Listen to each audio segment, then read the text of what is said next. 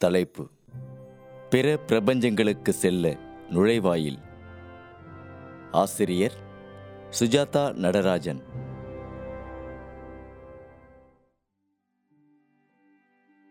பத்தொன்பதாவது நூற்றாண்டில் Charles Lutwidge Dodgson என்றொரு பிரிட்டிஷ் கணிதவியலாளர் இருந்தார். ஆலிஸ் இன் ஒண்டர்லேண்ட் என்ற பிரபல குழந்தைகள் கதையை லூயிஸ் கரோல் என்ற பெயரில் எழுதியவர். ஆலிஸ் என்ற குட்டிப்பெண் தன் சகோதரியுடன் போரடிக்கின்றதே என்கிற மனநிலையில் ஆற்றங்கரையிலே அமர்ந்திருக்கும்போது கோட்டு சூட்டெல்லாம் போட்டுக்கொண்டு ஒரு முயல் அங்கே வருகிறது. ஆலிஸ் அந்த முயலிடம் பேச்சு கொடுக்கிறாள். இவர்கள் பேசிக்கொண்டு இருக்கும்போதே முயல் தன் பாக்கெட்டிலிருந்து ஒரு கடிகாரத்தை எடுத்து டைம் பார்த்துவிட்டு அச்சச்சோ டைம் ஆயிடுத்தே என்றவாறு அவசரம் அவசரமாக ஒரு முயல் வலைக்குள் குதித்து மறைந்து விடுகிறது. என்ன அவசரத்துக்கு அது குதித்தது? என்ற ஆர்வத்துடன் முயல் வலைக்குள் எட்டி பார்க்கும் ஆலிஸ் தவறி அந்த துளையில் உள்ளே விழுந்து விடுகிறாள். இந்த இடத்தில் விழுந்து விடுகிறாள் என்று முடிப்பது தவறு. அதிக ஆழத்துக்கு தோண்டப்பட்ட மூடப்படாத ஆழ்துளை கிணறு போல இருக்கும் அந்த துளையில் தொடர்ந்து போய்கொண்டே இருக்கிறாள். ரொம்ப நேரம் இவ்வாறு போன பின் ஒரு புதுவித உலகத்துக்குள் பிரவேசிக்கிறாள். புதுவித என்றால் புதுவிதம்தான். நம் உலகத்துக்கு கொஞ்சமும் சம்பந்தமில்லாத விசித்திர உலகமாக அது இருக்கிறது. கன்றாவியாக இழிக்கும் குறும்புத்தனமான ஒரு பூனை ஹூக்காவில் புகைப்பிடிக்கும் மூன்றே இன்ச் அளவுள்ள ஒரு கம்பளி புழு மனித தலை மற்றும் கை கால்களுடன் இருக்கும் சீட்டுக்கட்டு காடுகள். இப்படி நிறைய உயிரினங்கள் அங்கு இருக்கின்றன. இந்த கதைக்குள் பெரிதாக போக வேண்டாம். ஆனால் பத்தொன்பதாம் நூற்றாண்டில் குழந்தைகளுக்காக எழுதப்பட்ட ராஜா ராணி தேவதைகள் வாணி கதைகளுக்கு கொஞ்சமும் சம்பந்தமில்லாத கதையாக இது அமைந்தது. அந்த விசித்திர கதாபாத்திரங்கள் அவற்றின் செயல்பாடுகள் அந்த உலகத்தின் பரும அளவுகள் அனைத்தும் இயல்பான காரணிகளாக இல்லாமல் தலைகீழாக இருந்தன. குழந்தைகளுக்கு பிரச்சனை இல்லை. இந்த கதையின் மாற்று சிந்தனை ஓட்டத்தினை மிகவும் ரசித்தார்கள். ஏற்றுக்கொண்டார்கள். ஆனால் பாவம் பத்தொன்பதாம் நூற்றாண்டின் அறிவாளிகள்தான். சார்ல்ஸ் லூட்விச் டாட்சன் என்ற ஒரு கணித மேதை ஏன் இப்படியான ஒரு வினோத கதையை எழுத வேண்டும் என்பது அப்போது பெரும் புதிரே. ஆனால் ஐம்பது வருடங்கள் கழித்து கார்ல் ஸ்குவால்சீல்ட் என்ற இயற்பியலாளர் கணித சமன்பாடுகளைக் கொண்டு கிட்டத்தட்ட இதே போன்ற ஒரு கருத்தியலை அறிவியல் ரீதியாக நிரூபித்தார்.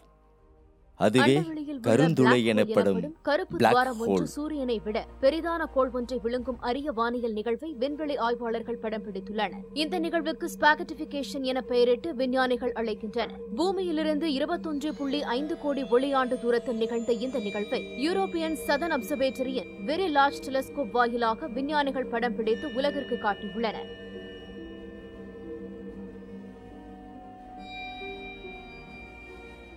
எண்களுக்குள் வாழ்பவர்களுக்கு எண்களின் உலகம் மாற்று சிந்தனையை நுணுக்கமாக தொடர்ந்து கற்றுக் கொடுத்து கொண்டே இருக்கிறது. அதனை உணராமல் கூட அவர்கள் தொடர்ந்து அதனுள் பயணம் செய்கிறார்கள். அந்த சிந்தனைகள் தன்னை அறிவாளியாக நினைத்து கொள்பவனுக்கானது அல்ல. அவை குழந்தைகளுக்கும் நுணுகிய சிந்தனையில் பயணிக்கும் மனிதருக்குமானவை. ஏனென்றால் அந்த கதையில் வரும் முயல் வலையைப் போல கருந்துளையின் அடுத்த பக்கம் வேறு ஒரு விசித்திர உலகமேதான். ஆயிரத்தி தொள்ளாயிரத்தி தொண்ணூற்றி நான்காம் ஆண்டு ஹபிள் ஸ்பேஸ் டெலஸ்கோப் மூலமாக நம் பால்வெளியின் மையத்தில் கண்ணுக்கு தெரியாத ஒரு பொருள் மிக பெரும் நிறையில் இருப்பதை கண்டறிகிறார்கள். அது நம் சூரியனை விட கிட்டத்தட்ட முன்னூறு கோடி மடங்கு அதிக நிறையுள்ள ஒரு பொருள் அது பூமியில் இருந்து இருபத்தி மூன்று புள்ளி ஆறு எட்டு மில்லியன் ஒளியாண்டுகள் தூரத்தில் உள்ள ஒரு கருந்துளை. அண்டத்தில் கருந்துளை என்பது இருப்பதாக அறிவியலாளர்கள் கூறினாலும் அது என்ன வடிவத்தில் இருக்கும் என்று யாராலும் நூறு சதவீதம் உறுதியாக கூற முடியவில்லை. ஏனென்றால் பால்வீதியில் எத்தனையோ கோடி ஒளிமைல்கள் தொலைவில் இருக்கும் நட்சத்திரங்களை தொலைநோக்கிகள் மூலம் புகைப்படம் எடுத்து தள்ளிய மனித குலத்திற்கு கருந்துரையை புகைப்படம் எடுப்பது சாத்தியமற்ற காரியமாகவே இருந்து வந்தது. பிளாக் ஹோல் எனப்படும் கருந்துரைகள் பற்றிய தகவல்களை சேகரிக்கவும் அதை சுற்றியுள்ள சூழலை கண்காணிக்கவும் ஈபன் ஹாரிசான் டெலஸ்கோப் எனப்படும் தொலைநோக்கி திட்டத்தை நாசாவுடன் இணைந்து விஞ்ஞானிகள் குழு ஒன்று அமைத்தது. இதன் புவியீர்ப்பு விசை நாம் கற்பனை செய்து கூட பார்க்க முடியாத அளவுக்கு மிகவும் சக்தி வாய்ந்தது என்பதால் இவற்றின் எல்லைக்குள் செல்லும் ஒளி உட்பட அனைத்தும் வெளிவர முடியாதபடி உள்ளே இருக்கப்பட்டுவிடும் இதன் காரணமாக கருந்துளையை படம் பிடிக்க முடியாமல் இருந்து வந்ததாகவும் கூறப்பட்டது. Hawaii Arizona Spain Mexico Chile உள்ளிட்ட பல இடங்களை உள்ளடக்கிய ஈவன் ஹாரிசான் டெலஸ்கோப் விஞ்ஞானிகள் எட்டு ரேடியோ டெலஸ்கோப்களை பயன்படுத்தி ஆய்வுகளை மேற்கொண்டு வந்தனர். அதன் முடிவில் இரண்டு கருந்துளைகளை கண்டுபிடித்தனர். இதில் முதல் கருந்துளை சாக்டாரிஸ் ஏ என்னும் இருபத்து ஆறாயிரம் ஒளியாண்டுகள் தொலைவில் இருக்கும் கருந்துளை என்றும் மற்றொன்று விர்கோ விண்மீன் மண்டலத்தில் எம் எயிட்டி செவன் கோள்களுக்கு மையத்தில் இருக்கும் கருந்துளை என்றும் தெரிவித்துள்ளனர். இதில் ஆச்சரியகரமான விஷயம் என்னவென்றால் ஒளியாக இருந்தாலும் கூட கருந்துளைக்கு உள்ளே சென்றுவிட்டால் வெளியே வர முடியாது என்று கூறப்பட்ட நிலையில் அதே ஒளிதான் கருந்துளையை அடையாளம் காட்டியிருக்கிறது.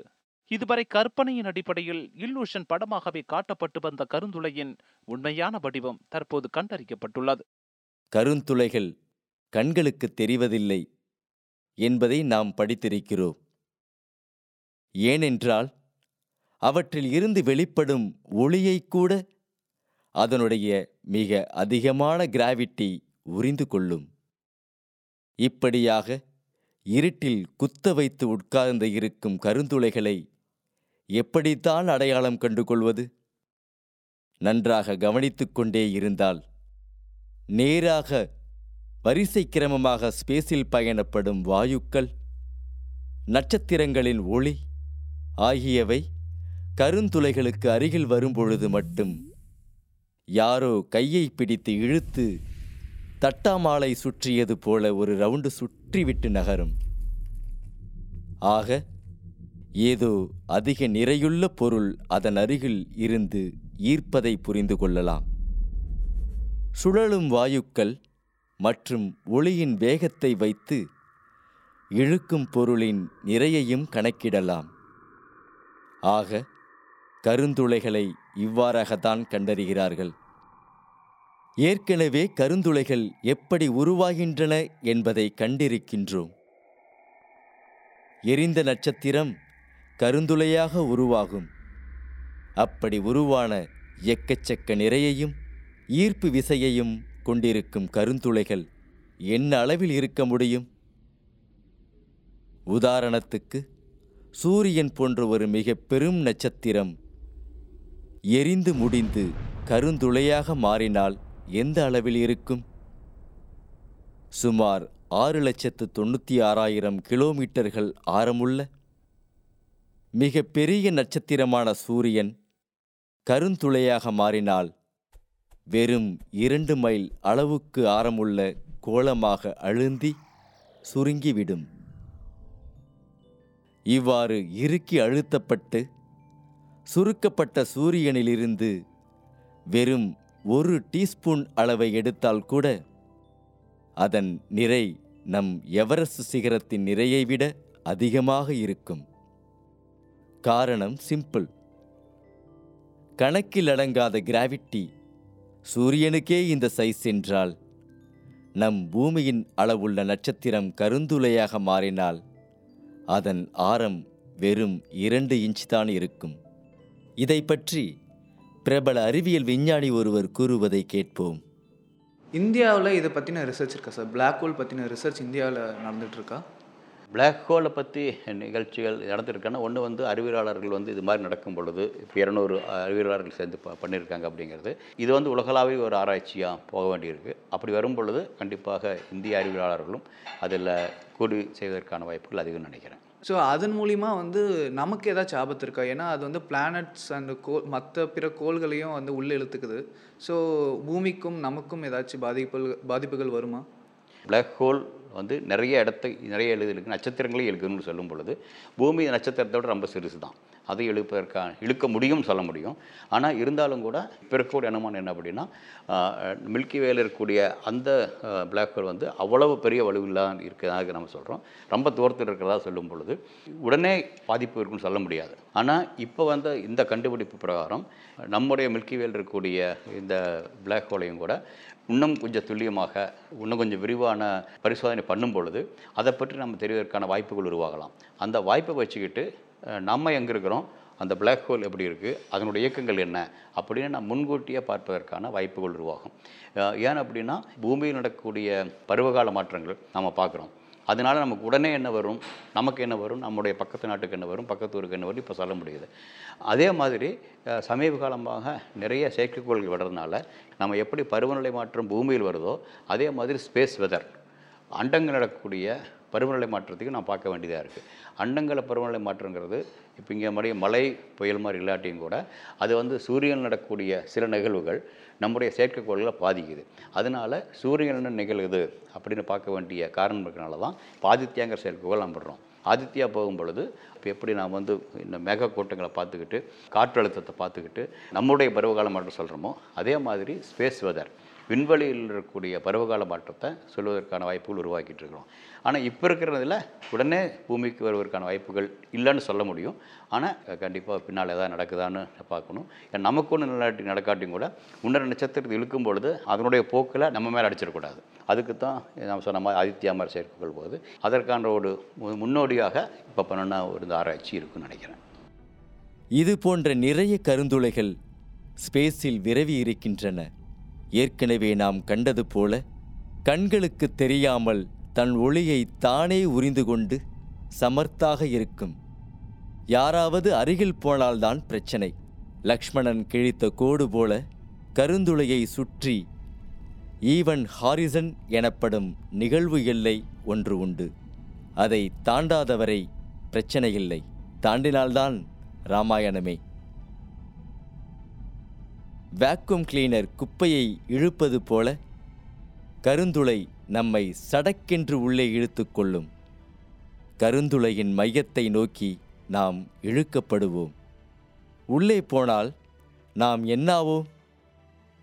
சிறுவர்கள் வாயில் மென்று கொண்டிருக்கும் பபில்கம்மை சுவாரஸ்யத்துக்காக பிடித்து வெளியில் நீளமாக இழுப்பார்கள். அதுவும் நீளமாக வந்து கொண்டே இருக்கும். பார்த்திருக்கிறீர்களா? அதைப் போல கருந்துளையின் மையத்துக்கு அருகில் இருக்கும் நம் கால்கள் முதலில் நீளமாக இழுக்கப்படும். பின் டமால் டமால் தான். கருந்துளைக்குள் என்னதான் இருக்கும்? என்பது பல பேரின் கேள்வி. அதற்கு ஐன்ஸ்டீன் தன்னுடைய சமன்பாட்டில் ஒரு சுவாரஸ்யமான பதில் வைத்திருந்தார். கிராவிட்டி என்பது ஸ்பேஸ் டைமின் வளைதல் என்பதை ஏற்கனவே பார்த்திருக்கிறோம். அதிக அளவு கிராவிட்டி என்பது அதிகம் வளைக்கப்படும் ஸ்பேஸ் டைம். அப்படியானால் கருந்துளையின் மையத்தில் இருக்கும் இந்த மாபெரும் கிராவிட்டி என்பது எந்த அளவுக்கு ஸ்பேஸ் டைமை வளைக்கும்? அதை கண்டறிவதற்காகவே அந்த அளவு கிராவிட்டியை ஒளியை கூட விடாமல் உறிந்து கொள்கிற மாபெரும் கிராவிட்டியை ஐன்ஸ்டீனின் சமன்பாட்டில் பொருத்தி பார்த்தார்கள். பொருத்தி பார்த்ததில் என்ன ஆச்சரியம்? கருந்துளையில் ஸ்பேஸும் இல்லை டைமும் இல்லை என்பது தெரிந்தது. இரண்டுமே இந்த மாபெரும் ஈர்ப்பு விசையில் மொத்தமாக அழிக்கப்பட்டதாக சமன்பாடு கூறியது. நாம் இருக்கும் இந்த பிரபஞ்சமே இடம் மற்றும் நேரத்தால் உருவாகி இருக்கிறது எனில் அவை இரண்டும் இல்லாத கருந்துளை மையத்தில் வேறு என்னதான் இருந்தது?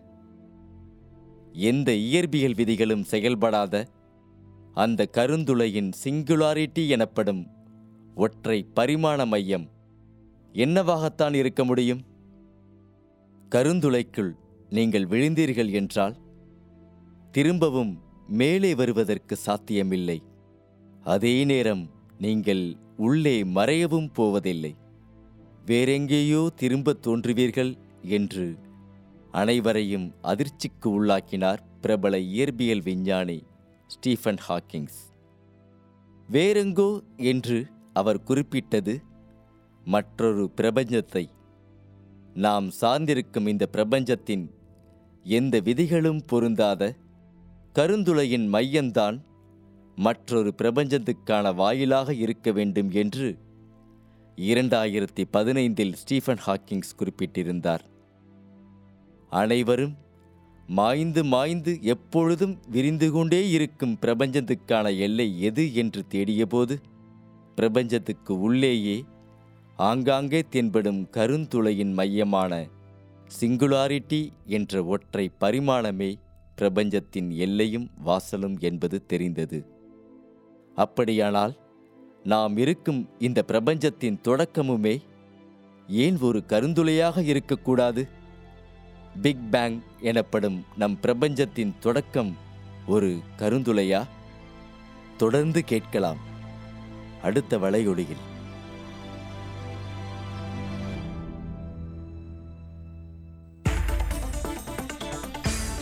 நீங்கள் கேட்ட இந்த அலையொளி அரும்பு மாத இதழில் வெளிவந்த கட்டுரையிலிருந்து எடுக்கப்பட்டது.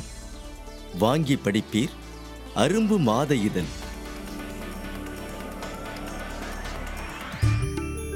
இந்த வலையொலியை தயாரித்து வழங்குவது தீபிகா ஊடக மையம். இணைந்து வழங்குவோர் அரும்பு மாத இதழ் மற்றும் தொன்பொஸ்கோ கல்லூரி சென்னை. குரல் வடிவம் ஆப்ரஹாம். ஒளி வடிவமைப்பு வின்ஸ்டன்.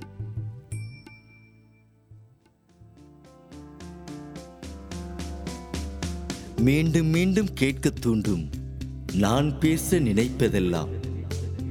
தீபிகா தமிழ் பாட்காஸ்ட் வாரம் இருமுறை சந்திப்போம். சிந்திக்க.